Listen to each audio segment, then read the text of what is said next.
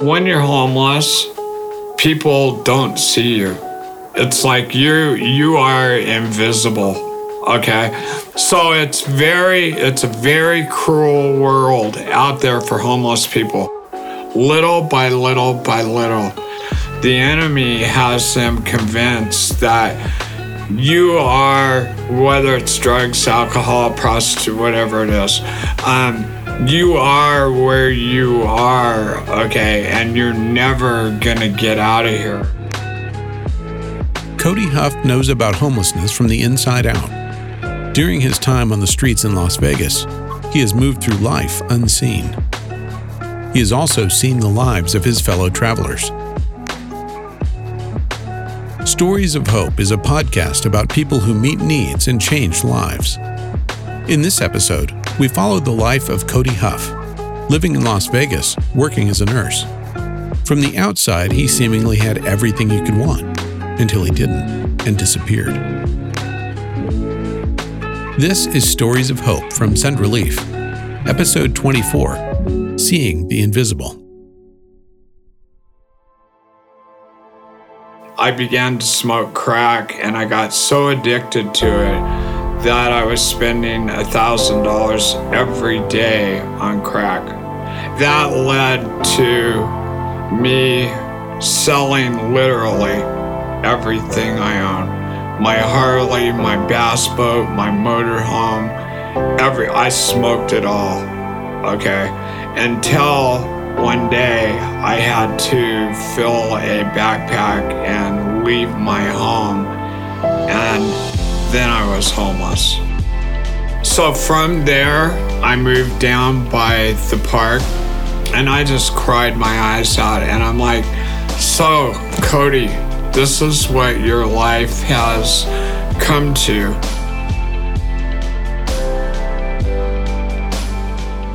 This is what it had come to living in a park with 40 others. Awake for days at a time, scheming on how to raise the cash for his next score. I was 135 pounds. My teeth were rotting out of my head. Um, I just was horrible. When I would go out looking so bad, people would feel sorry for me and they'd hand me 20 bucks. I, I was the guy who when you pulled into a parking lot to get groceries, I would come limping up to you, even though there was nothing wrong with my legs, just to make you feel sorry for me. So I would make like $100, $150 every day. And I wouldn't even feed myself. That's how bad I was addicted. One day, Cody came to a homeless ministry actually looking for something to eat. It was one of the few times that somebody didn't avert their eyes or look past him. This lady came up and she said, Cody, it looks like you look like you need a hug. And I said, ma'am, you don't want to come near me because I smell. And she looked at me in the eyes and she said, You don't smell, Cody. And she proceeded to walk up and give me a hug. But when she gave me that hug, she whispered in my ear, Jesus loves you. Three words.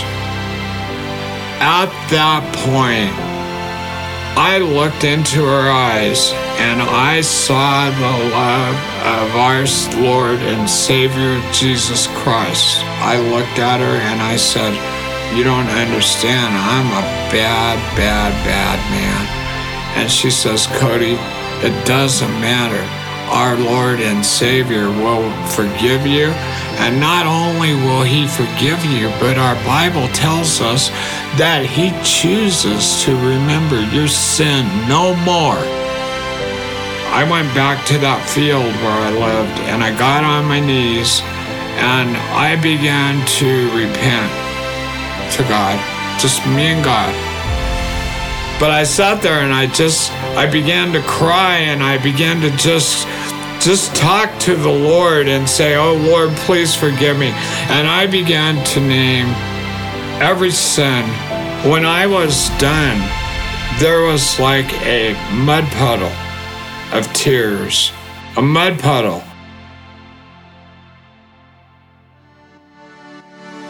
That was 15 years ago. Every day, Cody would hang around the church because there was less of a temptation to use crack. He got off drugs. He found a series of good jobs. He got married. And then he and his new wife started a ministry called Broken Chains. Amen, amen, amen, amen. Very nice. Well, let's get started. The reason that we started Broken Chains, I could never get the people that I left behind. I think that whole experience of being homeless, even though I wasn't a believer, I believe that God was equipping me for homeless ministry. Because when I minister to homeless people, I know the hurt, I know the pain, I know how they feel. toiletries, snack bars, Bibles, and socks, and toilet paper. The homeless need these. Every week, Cody and his wife and Broken Chains volunteers hold church in the same park where Cody used to live. They bring a big barbecue and they bring clothes and other things that someone might need if they were living on the street. But most important, they bring Jesus, just like the woman who whispered in Cody's ear those many years ago. And when I cried out to Jesus, He opened my We would love, love to come to this park and see everybody out of here. In other words, we would love to see you in relationship with Christ. We would love to see you have a job. We would love to see you with an apartment. We would love to have you, you know, all of that stuff. Where I came from, uh, it was uh, all about survival. I'm from South Central Los Angeles. Uh, grew up in the projects all around Watts. Ex gang member, drug dealer, drug user, drug smuggler, the whole nine yards. Kevin Harris found himself in Las Vegas in the park in Cody's old home.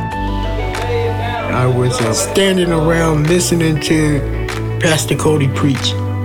And then I was approached by Pastor Cody because I was a stranger, somebody he'd never seen. Kevin kept coming back, and soon he too accepted Jesus into his heart. He had never had a traditional job, so Cody hired him to work with the Broken Chains Moving Company. Kevin climbed the ladder, and eventually he was running the company. And then he started his own business. First one, then another. The ministry has helped me move on with my life and get started into a whole different life I never, ever could imagine. Without Broken Chain, I'd probably be in jail somewhere, uh, somewhere else, you know, not here. see him where he is now, I see a picture of God's grace. Sitting back and watching the transformation process happen in somebody's life, it just brings us such joy. Cody and Broken Chains have seen many lives changed. Just like with Kevin, transformation always seems to come when there's a long term commitment. It takes time to build a relationship, and it takes someone who can see people like Kevin not as a homeless person, but just a person. That's what blows the homeless people away is they know what they did today. They know what they did yesterday. They know that they're not Christians. They know they haven't accepted Christ and they can't understand how we love them. We just love them. We are all God's children. God wants to use us to touch a broken world. That's the good part of our ministry. This has been Stories of Hope from Send Relief, Episode 24 Seeing the Invisible. To learn more about how you and your church can minister in the area of homelessness, or to hear more about Broken Chains, go to sendrelief.org. If you enjoyed this episode of Stories of Hope, please leave a review on Apple Podcasts. It will help other people find us and enjoy it too. If you haven't subscribed yet, do it so you can keep up with future episodes of Stories of Hope.